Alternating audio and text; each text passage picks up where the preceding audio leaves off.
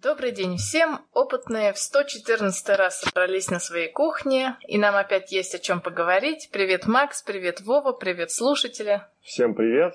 Всем привет! И сначала орг-вопросы. У нас теперь появился чат в Телеграме, поэтому вы можете присоединиться для обратной связи с ведущими. Ссылка на чат есть на сайте опытных ok-podcast.ru, а также в социальных сетях, на страничках опытных. И сразу переходим к узким темам ведущих. Я уже давно обещала рассказать про топливные элементы. Тему эту подкинул слушатель АК-АК, за что ему большое спасибо. В общем, рассказываю. Устраивайтесь поудобнее. В общем, что такое топливные элементы? Как сказал один преподаватель, топливный элемент – это как батарейка, только совсем не батарейка. В общем, сначала представьте себе батарейку. В батарейке есть два электрода – анод и катод. На этих электродах содержатся активные материалы, которые вступают в реакцию. То есть пока реакция идет, батарейка работает. Она либо заряжается, либо разряжается. Когда весь материал уже превратился в конечный продукт, реакция заканчивается. Это значит, что батарейка либо зарядилась, либо разрядилась. И энергоемкость батарейки зависит как раз от этого активного материала. То есть, если активного материала много, естественно, емкости будет больше. Теперь представьте себе ситуацию, когда активный материал подается извне, то есть постоянно подкачивается в батарейку. А вместо электродов у вас просто инертные пластины, на которых идет реакция превращения вашего активного материала. То есть, грубо говоря, у вас есть катализатор, на котором идет реакция. А реактивы постоянно к электроду подводит. Это принцип работы топливного элемента. Если говорить поподробнее, то самый распространенный вариант – это водородный топливный элемент. Когда у вас есть электроды, к которым подводит водород в виде газа. Обычно это баллоны с сжиженным газом. А второй электрод – он просто открыт, и он употребляет кислород из воздуха. То есть, что мы получаем? У нас окисляется водород на одном электроде, потом на другом электроде вместе из кислорода образуется вода. В общем, казалось бы, супер экологичная штука. В воздухе кислород не ограничен, водород, он очень энергоемкий, и побочный продукт – это водяной пар, который как бы тоже ничем не опасен. И, естественно, все думают, куда же эти топливные элементы применить. Одно время была популярная идея о том, что здорово было бы сделать автомобили на водородном двигателе. Но помимо всех этих замечательных характеристик, такими как большая емкость, никаких токсичных веществ, никаких выхлопов. И если пока идет топливо, реакция идет, то есть очень долговечные материалы. Есть еще и куча проблем с этими водородными двигателями. Во-первых, это водород.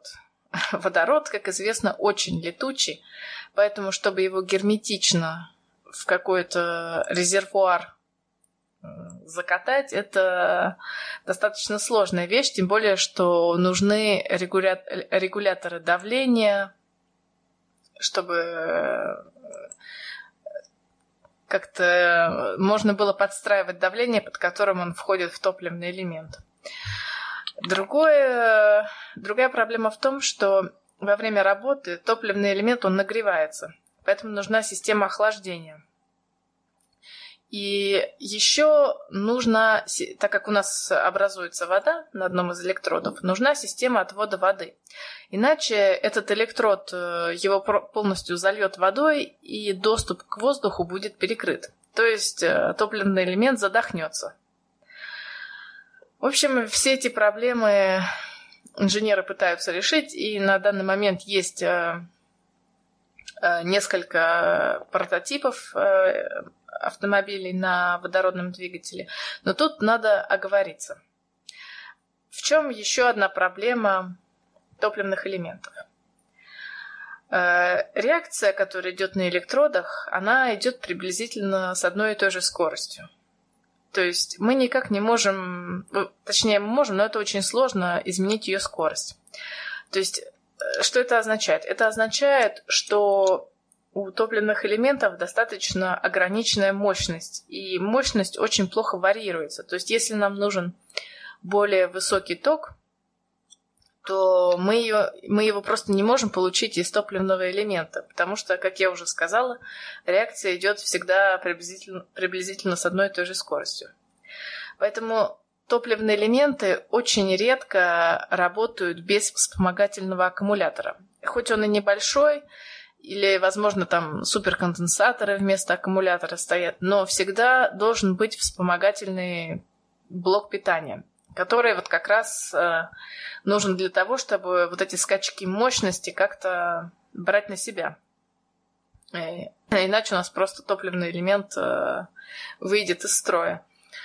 Поэтому вот те водородные двигатели, которые существуют, у них в большинстве случаев есть вот как раз дополнительный такой аккумулятор. Да, обычный аккумулятор. Ну и второй вопрос. Является ли действительно этот вид накопителя энергии экологичным? Ответ, увы, не совсем, потому что водород – это продукт переработки нефтепродуктов. То есть, если мы хотим, чтобы это действительно был экологичный вид транспорта, надо сделать следующую инфраструктуру, чтобы заправочные станции представляли из себя солнечные батареи, которые бы с помощью которых водород бы получался путем электролиза. То есть ток, который мы собираем с солнечных батарей, он бы шел на электролиз. То есть у нас бы получался водород действительно уж экологичный, из воды. Потом, опять же, инфраструктура таких заправочных станций. Это вам не розетку просто сделали для электромобиля. Это нужна система хранения газа. Надо, чтобы эти инфраструктуры были... Надо, чтобы их было очень много. То есть тут большая логистическая проблема с этими двигателями. Ну и пару слов про безопасность. На самом деле...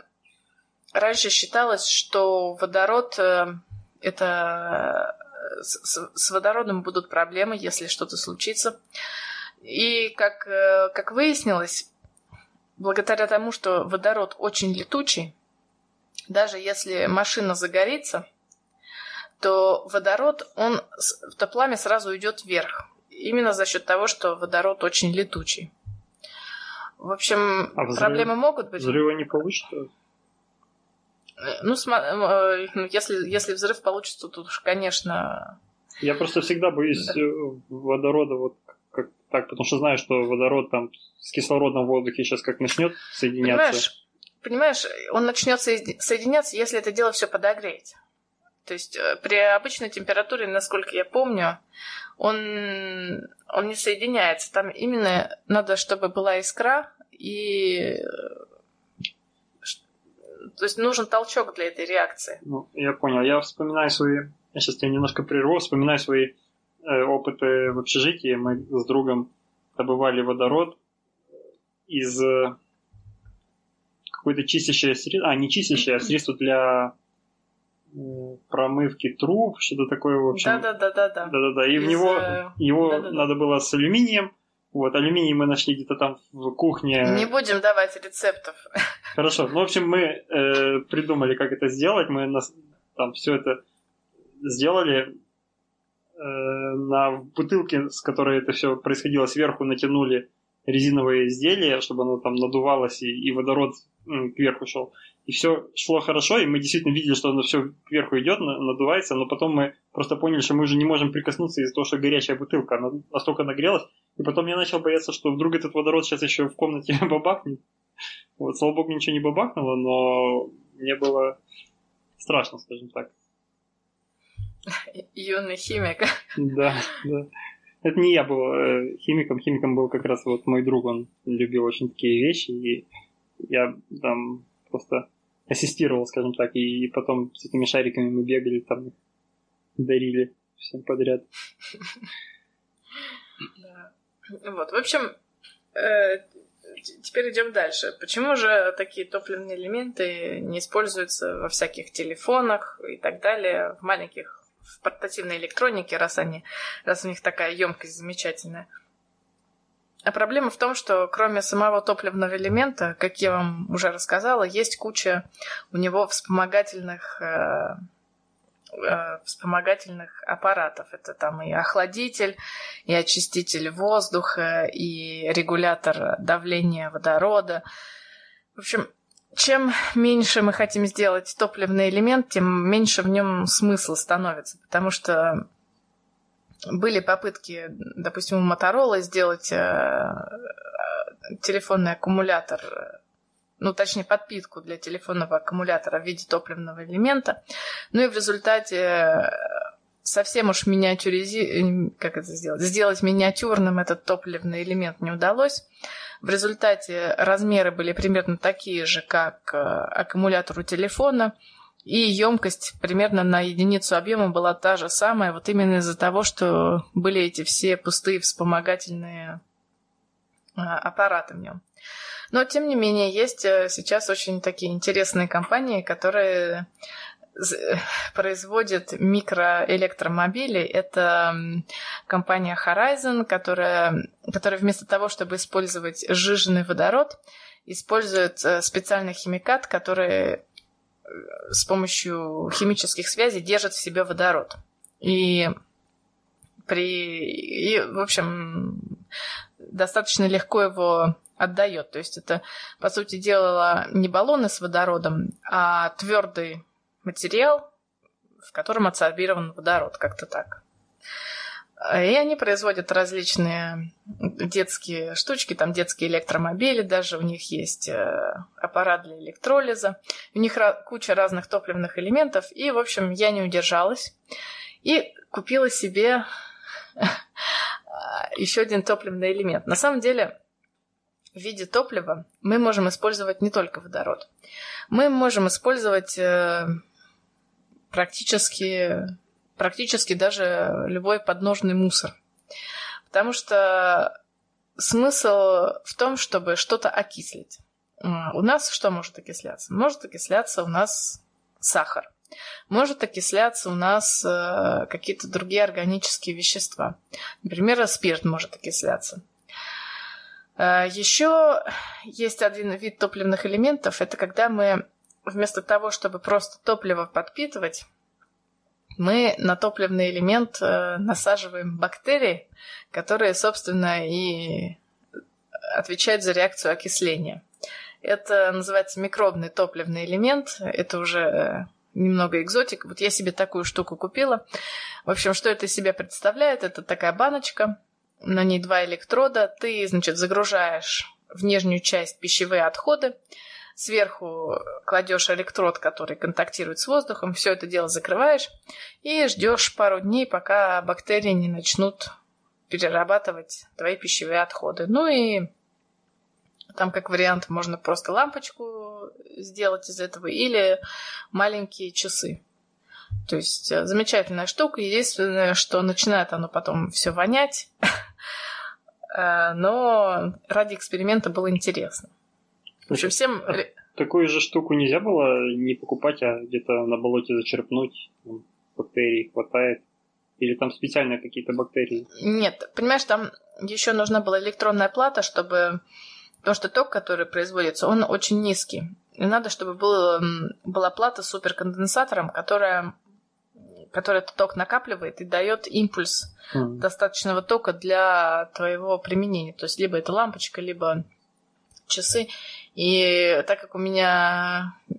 нету знаний для того, чтобы эту электронную плату сделать. Ну и плюс там всякие связи. Ну, понятно. Я, в общем, купила эту штуку. Но она недорого стоит, в принципе, поэтому... И в итоге у тебя лампочка или часы? В итоге у меня все завоняло.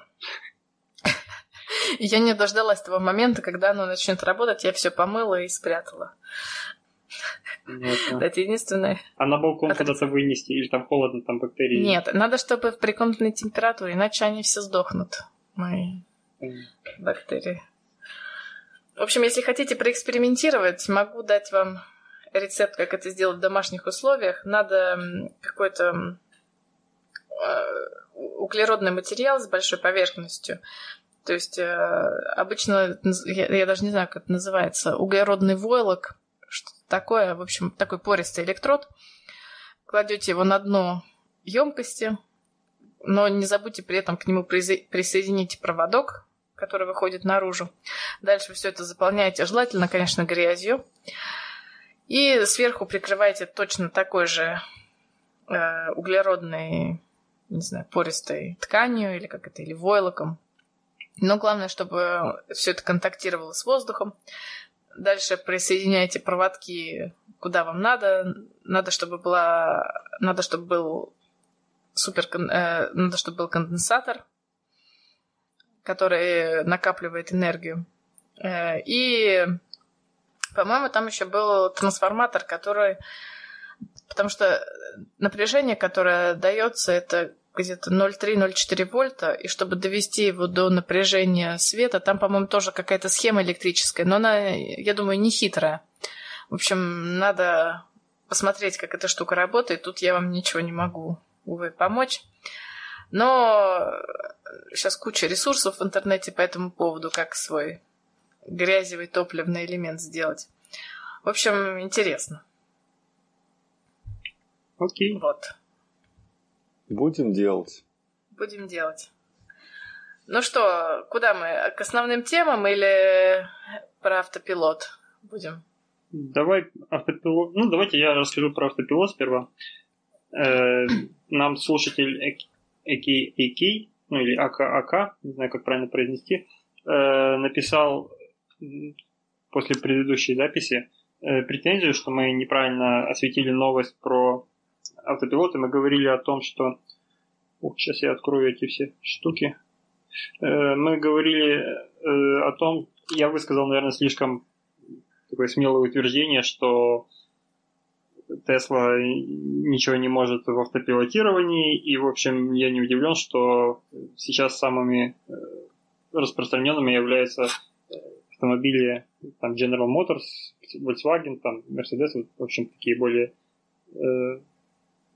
старые, более большие концерны. Сейчас я попробую объясниться, что я имел в виду. Дисклеймер такой. Я не люблю машины, не люблю водить. Я уже об этом говорил в подкасте. И если выбирать машину, я выбрал бы Теслу, конечно же. Потому что это для меня... Мне она намного более симпатична, чем вот это вот все, что было до нее. Во-первых, электрокар, во-вторых, с умным таким автопилотом. Есть сложности в том, чтобы называть этот автопилот автопилотом. Там для начала... То есть это все растет из такого умного круиз-контроля, когда машина сама следит за полосой, сама следит за дистанцией, сама там, притормаживает или разгоняется в зависимости от там, всяких препятствий на дороге, сама оттормаживается, если впереди происходит что-то, когда человек даже не успевает. Это, в общем-то, функции круиз-контроля хорошего. И оттуда развивался весь этот автопилот. Вот. Tesla Motors, которая выпускает автомобили свои со своим автопилотом, они большие молодцы. И, повторюсь, я бы, наверное, если бы выбирал автомобиль, я бы выбрал только вот их автомобиль. Но как производители автомобилей, они из себя мало что представляют на общем рынке, потому что у них нет мощностей для производства вот таких порядках, таких количествах автомобилей. Я не смотрел, не искал информацию точную по тому, чтобы сравнить, там, допустим, годовую выручку, там тоже General Motors с Tesla. Ну, понятное дело, что это просто разного калибра, и они в разных полях существуют. Весовых категорий, да, действительно. Вот. И я могу понять, производство автопилота – это большая инженерная задача, которой озабочены сейчас многие компании, производящие автомобили. И недавно был даже ролик у нас в России, Яндекс представил свой, ну, то есть он давно говорили об этом, но показали какие-то тестовые поездки по снежным московским улицам своего автопилота. И тоже выглядит это неплохо. То есть машина сама рулит, там человек, конечно, сидит, на видео видно, что есть у него большая красная кнопка, чтобы это все остановить и прекратить, если вдруг что-то пойдет не так. Но руль рулит сам, он пропускает пешеходов, он сам пропускает автомобили, где нужно пропустить, входит там в поворот и все дела. Вот. Верю ли я, что через 5 лет каждая 10-я машина будет машиной Яндекс.Автомобилем с Яндекс.Автопилотом? Нет, ну, мне кажется, такого не будет. Или то же самое, я думаю, про Теслу. Я не думаю, что она станет таким же крупным производителем машин со своим автопилотом, как и признанные такие вот бренды, как Toyota, допустим, какая-нибудь, или Volkswagen Group. Поэтому, скорее всего, что я вижу, это что в будущем будет потихоньку будут находиться решения в автопилотирование, они будут параллельно разными компаниями находиться, но друг у друга будут по чуть-чуть все перенимать, и в итоге мы выйдем на уровень, когда будут там та же Tesla, допустим, или же BMW создаст своего какого-то автопилота, на который все будут равняться. Вот там еще Apple вроде как делает какие-то подвижки в сторону создания своих автомобилей со своим автопилотом, но они, конечно, молодцы, они умеют делать хорошие вещи, но у них слишком мало опыта вот именно вот в этих полях, ну, в производстве вот таких вот вещей. Поэтому я не верю, что, вот, по крайней мере, в первые годы это будет то, на что все будут равняться. Вот. И, скорее всего, будет какой-то признанный лидер, и, возможно, он будет свою технологию продавать остальным, и будут ездить машины одной марки с автопилотом другой марки. Но кого там волнует, какой там автопилот? Все же платят за автомобиль вот, как целый пэкэдж со всеми его возможностями. Поэтому, ну, вот именно это я и хотел сказать, вот когда говорил, что там сейчас автопилотов больше в других машинах в сумме, чем в Тесле. Вот, Макс, может, ты меня дополнишь как-то? Я дополню еще то, что мы с тобой, точнее я, неправильно перевел там некоторые вещи,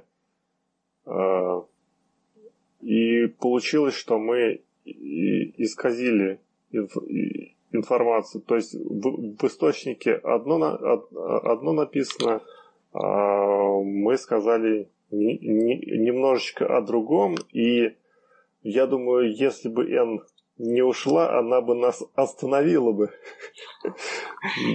Кстати, про проблемы, которые сейчас решаются при разработке автопилотов. Там же, кроме того, что это технологически сложная задача, ну, всю информацию собирать из окружающей среды со многими датчиками, все это как-то в одном месте принимать решения. Есть еще вопросы как раз по принятию решений, когда, допустим, отказали тормоза, и что делать в машине, а она, допустим, едет на большой скорости. Да, сбивать бабушку или ребенка. Да, вот эти вот вопросы. И я здесь хочу посоветовать послушать нашим слушателям.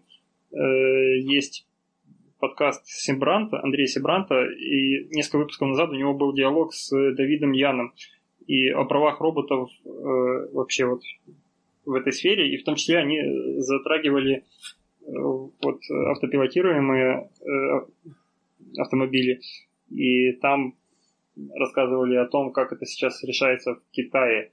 Там Китай уже открыто, оказывается, ведет. Ну, во-первых, там очень много Китае расставлено очень много камер, все подсоединены в единую сеть, они все распознают лица и, в общем, отслеживают сейчас любого человека, там журналиста какого-то, который решил протестировать за 7 минут, нашли в городе, нашли и задержали, когда вот 7 минут прошло от момента, когда его начали искать, и вот по камерам его нашли и пришли к нему. Вот. И, в общем, китайцы говорят, что они собирают информацию о всех людях и составляют какой-то там социальный рейтинг всех людей, чтобы ценность человека для общества вымерять, и чтобы в будущем они планируют, чтобы автопилоты в таких вот неизбежных случаях они решали, там, что сделала или что может сделать еще эта бабушка, или вот эта собачка, или вот этот человек, или же тот человек, который сидит в автомобиле. Возможно, этот самый человек, который сидит в автомобиле, это какой-то там я, а передо мной, впереди возможность есть сбить там какого-нибудь инженера, выдающегося там, или физика, или еще что-нибудь там. И он тогда поедет в стенку. Я как-то научно-фантастическую книгу читала, что ни с того ни с сего убили какого-то знаменитого инженера, то ли ученого, то ли инженера, и не могли понять, почему. Оказывается, человек прибыл из будущего, и что какое-то совершенно посредственное изобретение этого инженера приведет к какой-то глобальной катастрофе в будущем. В общем, тут, знаете... Ну, да, это еще дальше будущее, но социальный рейтинг это уже, вот в Китае, это уже практически настоящее. Поэтому... автомобилям придется принимать какие-то такие вот решения, и в том числе люди, вот что самый переломный момент, это люди, которые покупают автомобиль. Вот до сих пор они всегда были уверены, что автомобиль будет делать все, чтобы выжил пассажир этого автомобиля. То есть даже если там все возможное, что от него зависит. А в будущем это будет не так. Возможно, он сочтет, что пассажиры какие-то никчемные люди, и, в общем, менее полезны, чем тот человек, который стоит впереди. В общем, такая жуть, да. Я советую все-таки послушать этот чат Андрея Себранта с Давидом Яном. Можно, может быть, ссылочку там передадим. А если ссылочку не положим в шоу-ноты, то приходите в чатик. Теперь вы знаете, где нас искать. И там можно нам тоже обо всем этом говорить. Да, принятие решений в условиях неопределенности – это довольно такая скользкая вещь, которая так сквозь пальцы уходит. Человеку сложно, а когда компьютер примет решение, человеку надо будет потом оправдывать, почему было запрограммировано и почему поступил именно так, а не эдак. И поэтому у нас, ну это как многие сферы в науке будут тормозиться всякими... легальностью, всякими законами, пока... Да, комиссии по этике. Да, комитетами по этике всякими. Пока Китай не уйдет вперед в этой сфере, тогда мы посмотрим на его опыт и начнем делать так же. Так, ну что, коллеги, давайте к основным темам. Меня всегда поражают некоторые новости, как за короткое время какой-то новый стартап собирает миллионы долларов, потом расцветает, и потом хоп, и все. Молчание. Вот я вам уже как-то рассказывала про компанию Терранос, которые якобы занимались анализами крови. И вот в прошлом году еще одна случилась похожая история. Может быть, вы слышали, компания Juicero, которые сделали что-то вроде Неспрессо машины, но для выжимания свежего сока. В чем там изобретение? А в том, что если вы знакомы с обычными соковыжималками, то ты выжимаешь сок, а потом ты просто замучаешься отмывать эту соковыжималку. Так вот, они придумали машину по типу Неспрессо. И ты, значит, покупаешь пакет, и эта машина сама под давлением в 4 тонны выжимает тебе свежий сок из этого пакета. Тут много таких типичных слов, как революционные, что с таким давлением можно подать 2 Теслы, это новые персональный компьютер. Это, в общем, изобретатель приравнивал себя к Стиву Джобсу, который изобрел персональный компьютер, говоря, что в этой машине есть 400 супертехнологичных деталей, что есть сканер, микропроцессор и также беспроводные технологии. В общем, в эту компанию инвесторы вложили на минуточку 120 миллионов. Штука эта стоила сначала $400. И пакеты с соком стоили, я не помню сколько, но... Нет, сначала она, по-моему, $700 стоила долларов. 700, да, 700, они потом уже сбили 700. Цену. Ну и плюс вот эти пакеты индивидуальные, они, по-моему, там несколько долларов стоили. И что же выяснилось? А выяснилось следующее, что никакая машина для этих пакетов не нужна, и ты можешь, собственно, одной рукой выжать сок с такой же скоростью, что и машина. Посмотрите видео, это статья Bloomberg Technology, и там вот видео, как, собственно, человек просто берет рукой и выжимает этот сок в стакан. Мне тут следующее поразило, это то, что инвесторам показали просто красивые 3D-картинки, они машины самой не видели, и при этом они вложили 120 миллионов. То есть, опять же, насколько сила убеждения человека важна во всех стартапах. То есть, у меня такое остается впечатление, что чтобы сделать успешный стартап, надо просто хорошо говорить и показывать красивые 3D-картинки. А вы представляете теперь, как себе кусают локти ребята, которые лазерную бритву делали? У них, по сути, тоже ничего не было, только картинки красивые, но им не удалось ничего собрать денег. Их потом быстро вывели на чистую воду. Хотя у них, по идее, там более сложная технология была, чем просто выдавливать из пакетика сок.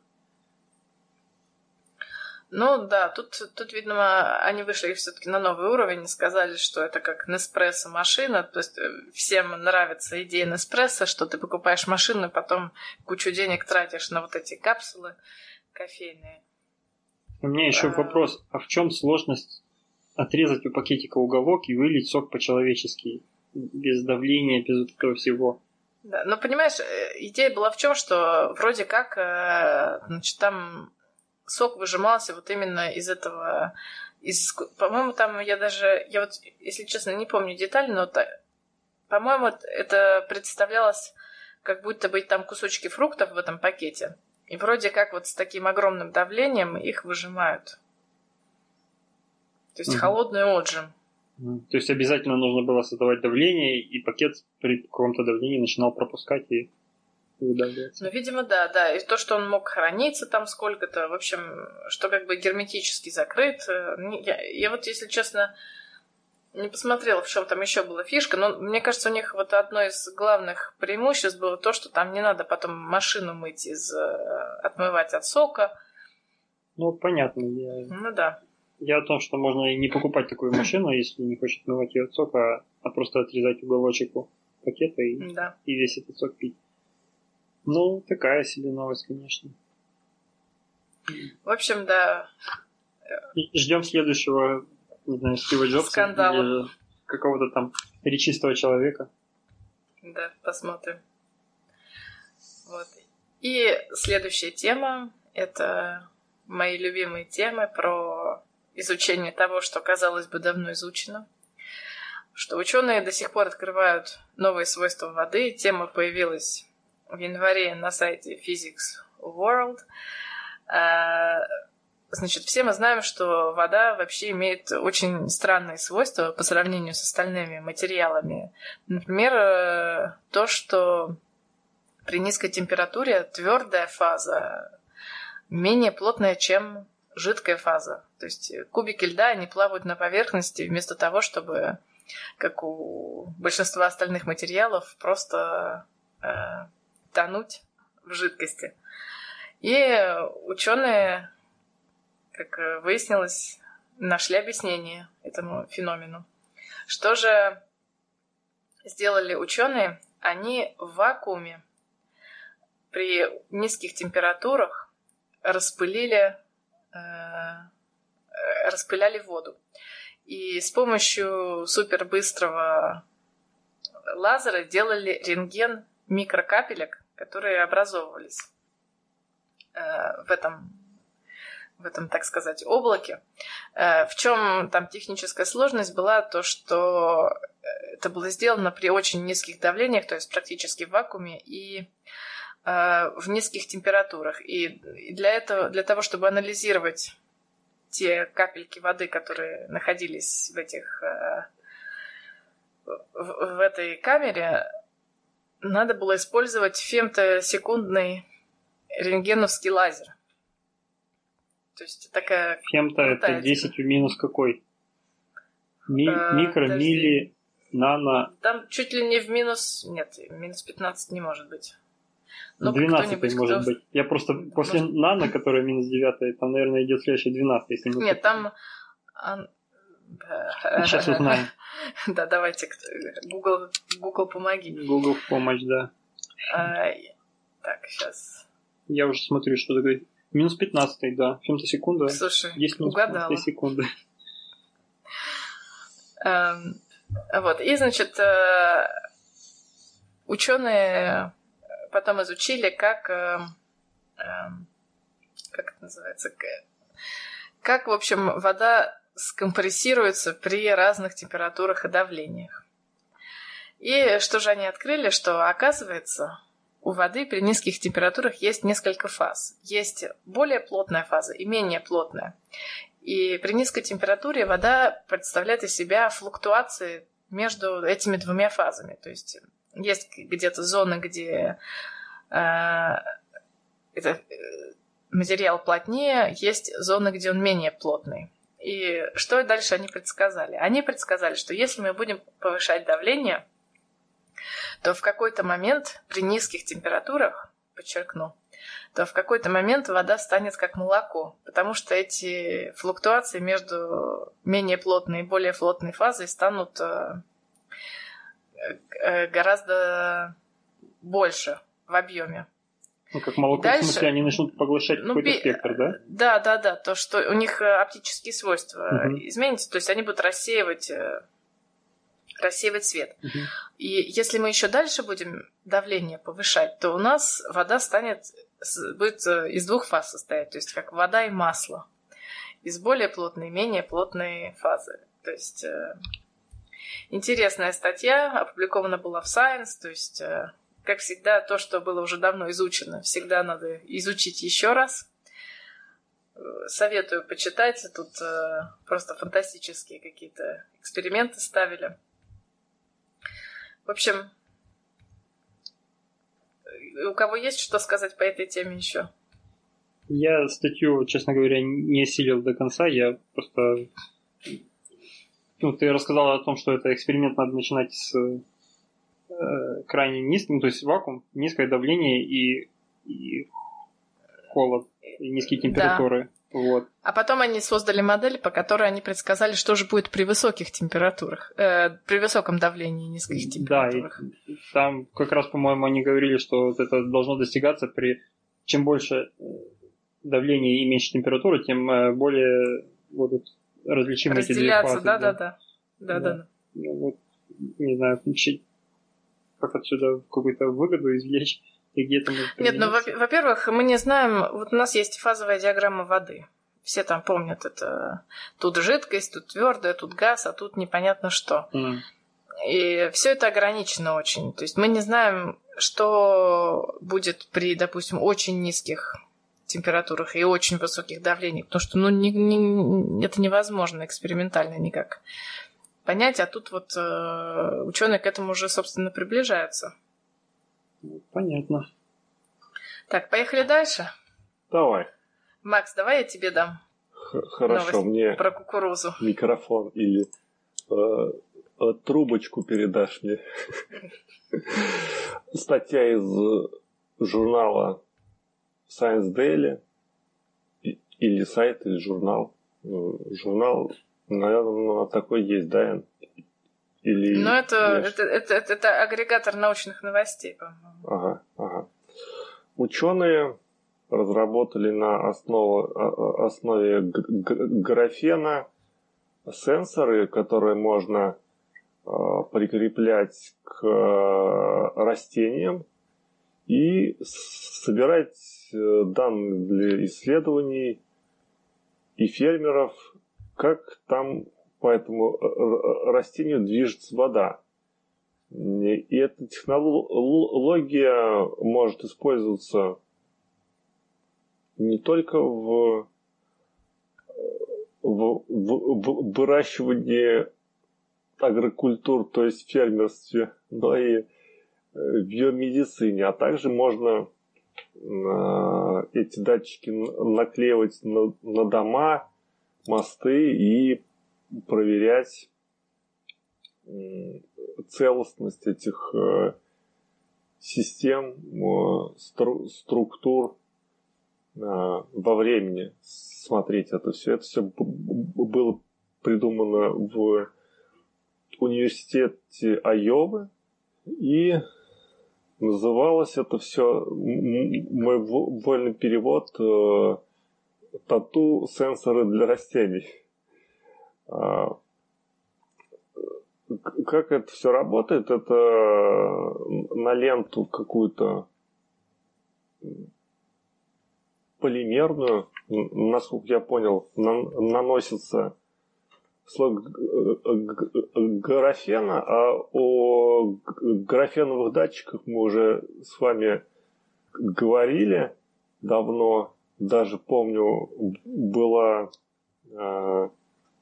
был выпуск, где в жвачку, по-моему, добавляли графен, получался очень чувствительный датчик. Да, было очень такое. Зверский датчик. Так вот, здесь продолжение этого баловства, и это уже баловство, которое переходит в такое серьезное русло. И с помощью этих датчиков я не совсем понимаю, как, но происходит измерение, сколько воды поднялось из земли через корни к листьям. Ну, тут можно, конечно, додумать, что, ну, понятно там. Но там просто вода, она изменяет проводимость материала. Да, и она ее изменяет, как я понимаю, постепенно, сантиметр за сантиметром. И если там, например, ты полил вечером, то к утру там оно как-то поднимется и дойдет, и ты это все зафиксируешь. И такие исследования помогут снижать стоимость овощей и фруктов. И мы скоро будем в магазинах покупать подешевле еду, мне кажется. Да, ну насчет цены, они, конечно, хорошо. Нет, ну графен, он не дешевый, во-первых. Но вообще мне сама идея, вот куда бы еще прилепить графен, называется. То есть на человеке уже пробовали тоже разные вот эти татуировки делали из графена. И сенсоры из него и туда, и сюда. И вот, наконец-то, я вот ждала, когда же доберутся до растений. Вот, наконец, добрались. Следующая стадия – это, я не знаю, планктон, наверное. Нет, будем ждать. Следующий шаг – это приложение для телефона, чтобы мониторить, насколько у тебя колосится редиска в огороде. Да, точно. Дома на окне. Или дома на окне. Ну, это же все штуки для чисто лабораторных каких-то измерений.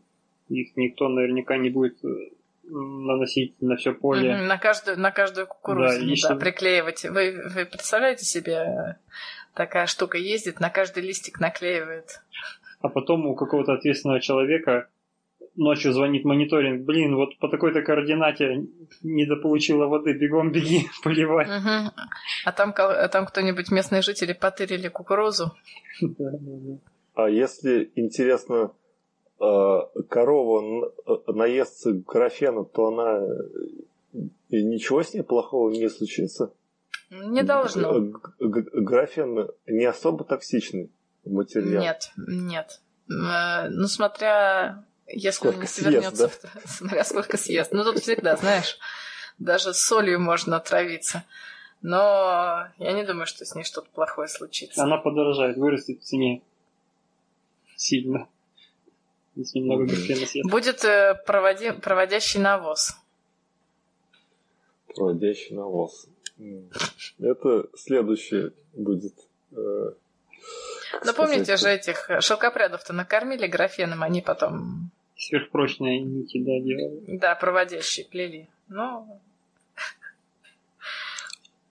Так что богатая тема, интересно было прочесть, тем более, что я человек из деревни и...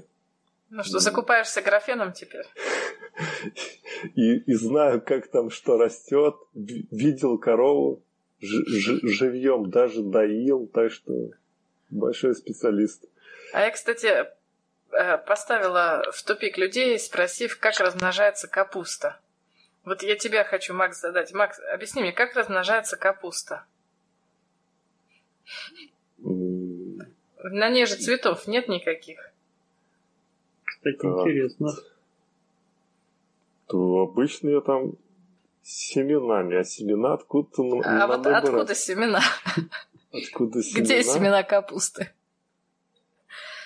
Я когда-то задался похожим вопросом, как размножаются бананы.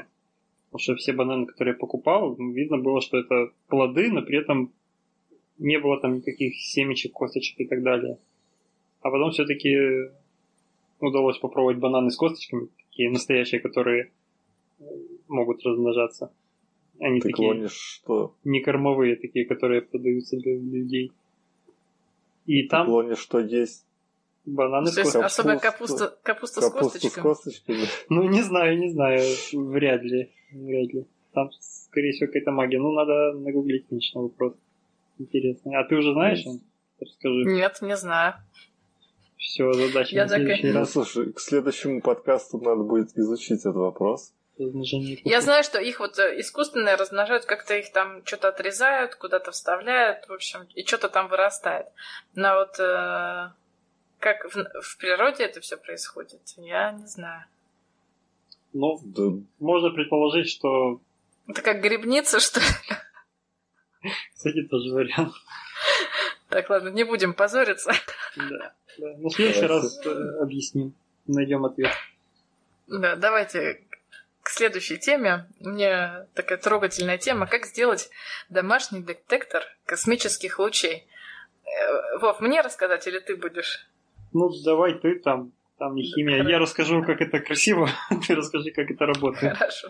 Значит, это тема с журнала MakeZine, журнал самоделок. Такой трогательный видео, там маленькая девочка проводит эксперименты. Кстати, вы заметили, что девочка говорит словами, но явно заученными, явно поставлены какими-то...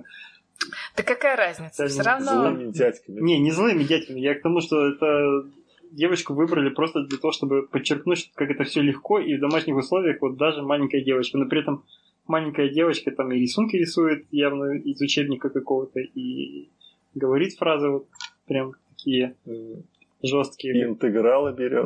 Вот практически, да. Я бы не удивился, если бы она интегралы брала. Но все равно, да, действительно, настолько просто, что прям вот захотелось об этом рассказать. Значит, как сделать детектор космических лучей? Во-первых, что такое космические лучи? Это высокоэнергетические частицы. Мы, например, можем... Это, например, мюоны... альфа-частицы или электроны. И мы можем в домашних условиях из подручных материалов сделать детектор для них. Что для этого понадобится? Для этого понадобится обычный пластиковый стакан, на дно которого мы помещаем войлок или что-то такое, какую-то пористую ткань. Надо этот войлок ко дну чем-то прикрепить, можно магнитом. Дальше в этот стакан наливается изопропанол. И что мы делаем дальше? Дальше у нас есть чашка, которую мы охлаждаем с помощью сухого льда, и стакан с изопропанолом переворачиваем в эту чашку. Энн, я тебя перебью. Тебе, наверное, понятно, что такое изопропанол? Да, слушателям, и мне в частности, что это за спирт? Откуда его берут? Или... Спирт, откуда его берут? Вообще он используется для очистки, отмывки различных поверхностей. Сейчас, я не знаю, по-русски есть такое, но... какое-то слово. Изопропиловый спирт. Изопропиловый спирт. Вот, только мне интересно...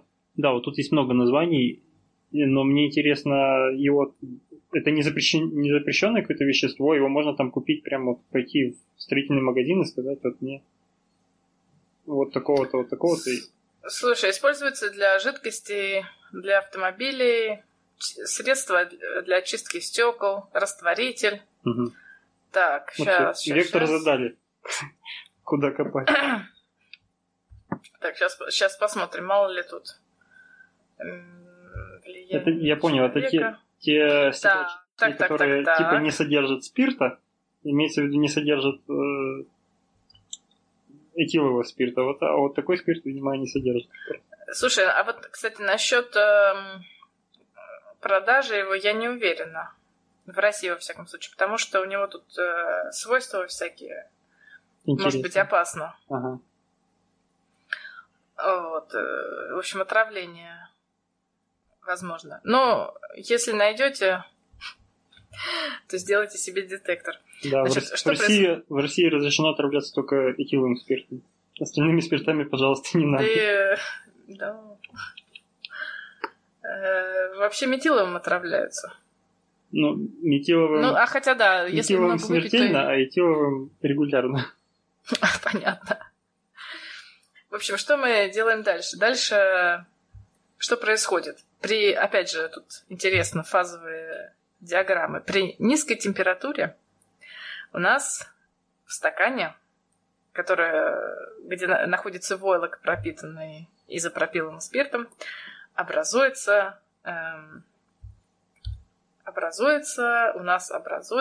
супернасыщенная, как это называется, фаза изопропилового спирта.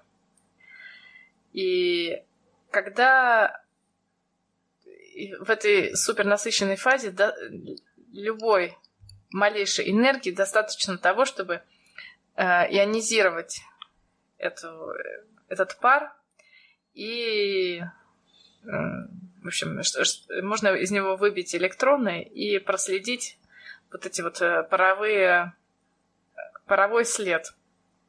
И, собственно, таким образом вот эти заряженные частицы можно увидеть на дне этой чашки. В общем, тут надо смотреть на картинки. Я так косноязычно объяснила, как это все происходит. Давай, Вов, ты расскажи теперь, как это красиво. Да, еще лучше смотреть не на картинки, а на видео, там, где показывают. В итоге можно получить, вот под этим стаканчиком, можно получить такую среду, которой... Мне это, когда я посмотрел, это напомнило из курса школьной физики. Мы когда-то учили, камера Вилсона была. Да-да-да, это она и есть. Вот, да. Но там она не спиртом достигалась, там просто, если я не ошибаюсь, да... Резко там снижали... Там не ртуть была. Нет, по-моему, там у воды резко снижали давление сильно, но не давали ей конденсироваться. Не было какой-то точки конденсации. И когда пролетал электрон, допустим, то вокруг него как раз строился такой иммерсионный след. Да-да-да, конденсация. След точно. Конденсации, да-да-да. И вот это, по сути, такая же штука. Да, только у нас нет условий, чтобы так давление понизить. Да. Видимо, здесь как раз на выручку приходят химические свойства вот этого вот перенасыщенного изопропилового спирта. И в итоге получается, что выключается везде свет, светишь фонариком сбоку на содержимое вот этой вот кружки, стаканчика перевернутого, и видишь, как частицы разные, пролетая, оставляют за собой тоже такой след, который там за секунду растворяется обратно, но его можно успеть увидеть. И можно различить разные виды излучения, которые проходят. Но только, по-моему, это не само излучение, это результат столкновения космических вот, частичек со средой, с атомами уже какими-то нашими. Ну да, там начинается ионизация. Да, и в итоге видно красивые. Еще их можно там различить несколько видов разных. Мюоны, альфа-частицы и электроны. Вот я, честно говоря, не знаю, что такое мюон. Вот у меня что-то резко вылетело из головы. Альфа-частицы — это имеется в виду ядра без электронов, а электроны — это как раз отдельные вот электрончики, которые свободно летят. И они оставляют за собой разный след. И да, вот там так... есть зигзагообразные, толстые линии, тонкие линии. Да. Вот как раз электроны — это такие вот зигзагообразные штучки, получается, в воздухе. Ну, это красиво, это занимательно и наглядно. Вот, если бы у меня был вот этот спирт, я бы уже точно попробовал себе дома такое сделать. Пока не знаю, как. С приятелем тем. С общаги. Тот приятель с общаги, он, наверное, уже вырос и стал серьезным, и уже таким не занимается. Хотя надо спросить. Вот да. Так. Хорошая тема была. Интересная. Красивая. Главное, что красивая. Я, коллеги, хотела вам опять подготовить игру по темам одной строкой. Угу. Но какую бы фигню я ни придумывала, она уже есть, да. И все, что... У меня еще возникло такое ощущение, что все, что происходит сегодня в научных открытиях, оно уже было описано в журнале «Юный техник» 60-х, 70-х, 80-х годов.